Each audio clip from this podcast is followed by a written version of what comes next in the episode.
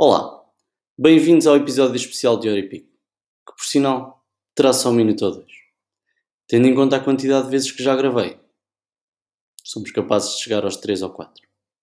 Hoje vamos falar de uma forma breve do que é o conceito de marca, passando por umas centenas de anos de história em poucos minutos.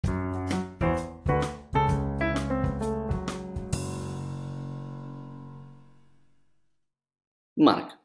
O que é?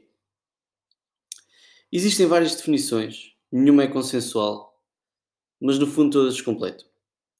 O significado de marca tem vindo a sofrer inúmeras variações ao longo dos anos. Ainda hoje acontece. Mas podemos afirmar que não é apenas a identidade corporativa, não é apenas o logo, não é o nome e não é um símbolo. À semelhança daquilo que o Martin Neumeyer nos diz. Uma marca é um conjunto de valores criados e transmitidos de forma a que a sua interpretação seja comum a determinada comunidade. E um bocado, novamente, à semelhança daquilo que o Martin diz, uma marca não é aquilo que nós dizemos que é, é aquilo que o nosso público diz que é.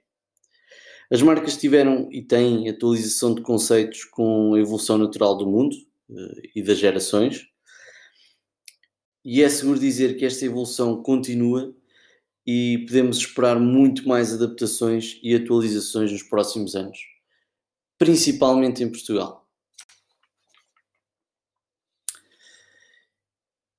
E então, o que significa brand, que é marca em inglês? Um bocado óbvio esta, não? Brand deriva do nórdico brand, será que é assim que se diz? Que significa queimar. Vários autores referem-se ao conceito inicial de marca como a necessidade de marcação de propriedade, como o gado, ou as facas, ou os machados, ou espadas. Acho que já perceberam a ideia. Com o desenvolvimento do comércio, começaram a funcionar uh, como símbolo de distinção e qualidade, diferenciando os produtos dos outros à semelhança daquilo que hoje chamamos produtos de marca ou produtos sem marca, ou marca branca. E, pá, e é isso, os produtos eram marcados com, com um símbolo, uh, tipo um logo, uh, à semelhança daquilo que ainda hoje estou a repetir muito à semelhança, não estou? Um bocado como fazemos hoje com, com, com as nossas marcas.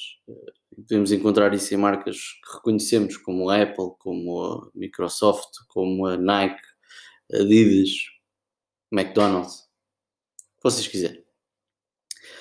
Mais tarde, na Idade Média, para verem quão antigo é isto, atribuímos, para além do símbolo de qualidade e autenticidade, valores e como?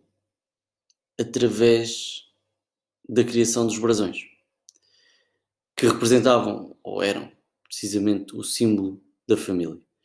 Numa fase inicial, toda a gente podia ter um brasão, uh, mais tarde, só os nobres é que uh, poderiam ter esse brasão. Pode ter sido precisamente por toda a gente estar a fazer um brasão. E então atribui-se ali um símbolo de. Será que podemos chamar prestígio? Talvez. Mas pronto. A mensagem é: inicialmente toda a gente pedia, mais tarde só os novos.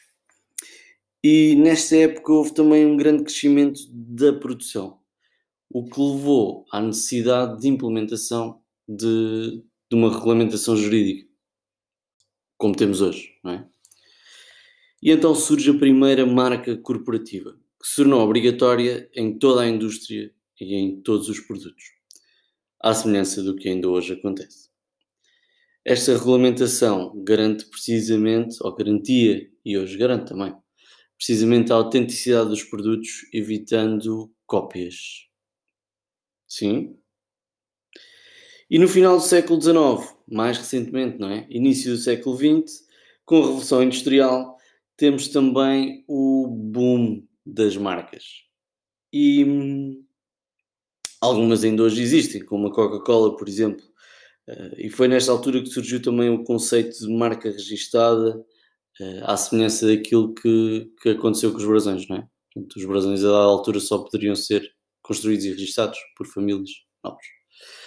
Também nesta altura, com mais meios de comunicação e difusão, apareceu a publicidade, potenciando aquilo que a autoridade que hoje procuramos através das redes sociais.